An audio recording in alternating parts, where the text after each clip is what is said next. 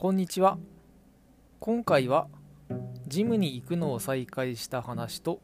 両バカみそりを買ったという話をしてみたいと思います。まずジムに行くのを再開した話なんですけどもともとは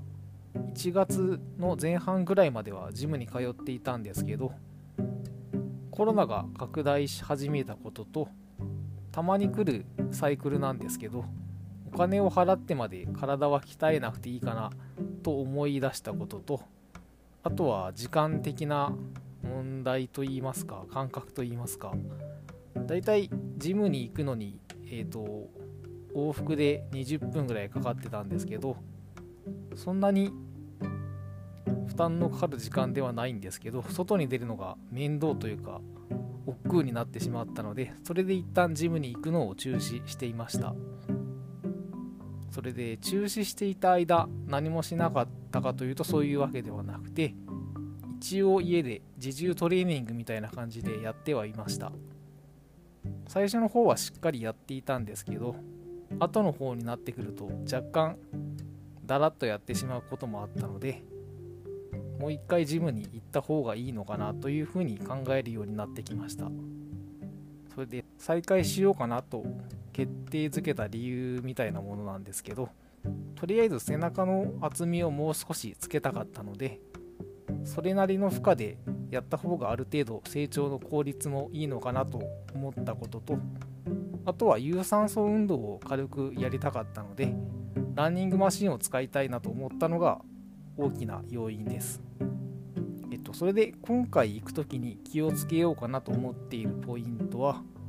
重量と回数はそこまで気にしないできちんとしたフォームで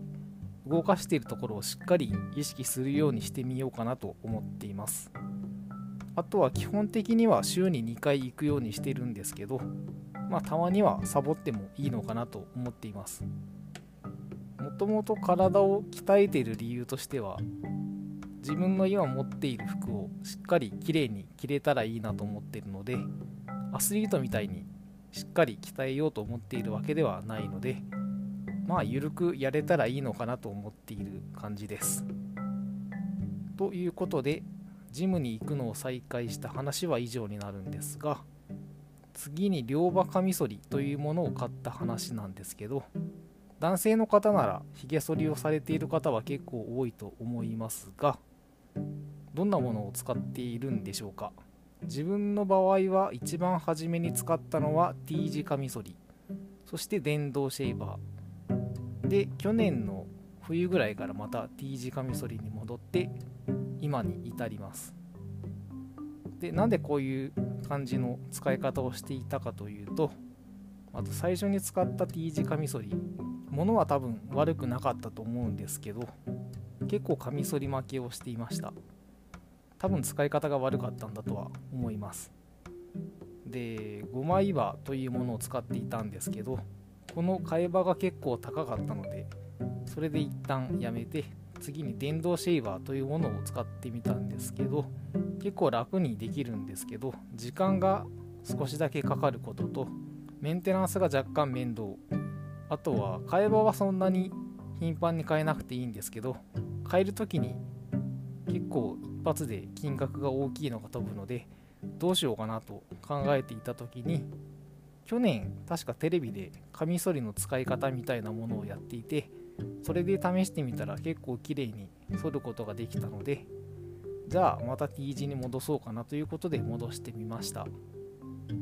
でやってるうちにちょっと楽しくなってきたのでいろいろ調べてみたところ両刃カミソリというものを見つけてちょっと買ってみることにしました。で両刃カミソリどんなものかというと見た目は斧とかハンマーみたいなちょっとかっこいいデザインをしています。それで刃自体がかなり薄いものを1枚ホルダーにセットする感じになっていてシンプルな構造です。ただ安全カミソリみたいにまあ T 字カミソリですね。それみたいにガードがついてないのでちょっと注意しないといけないというのがあるみたいです。それから今回買ってみたのは国産のフェザーという会社のポピュラーというものを買ってみました。このフェザーの作っている両刃カミソリランクがいくつかあるんですけどとりあえず一番下の1000円しないくらいのものを買ってみました。で実際にやってみた感想なんですけど若干注意は必要かなという感じではあるんですけどよっぽど雑にやらない限りは大丈夫そうな感じがしました。で剃った後も結構しっかりひげが剃れているのでいい感じがしました。それで使う時の注意点みたいなものは無理に剃ろうとしないのが良さそうです。使ってる時に引っかかってるなという感じがあったらちょっと角度を変えてみれば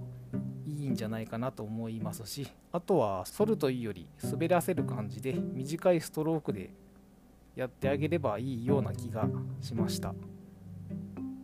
で T 字より若干時間はかかったんですけど慣れれば時間も短くなるんじゃないかなと思うのでうまく付き合っていけるんじゃないかなと思います。会話のコストが非常に安いので個人的にはすごくいいんじゃないかなと思っています。ということで今回はジムに行くのを再開した話と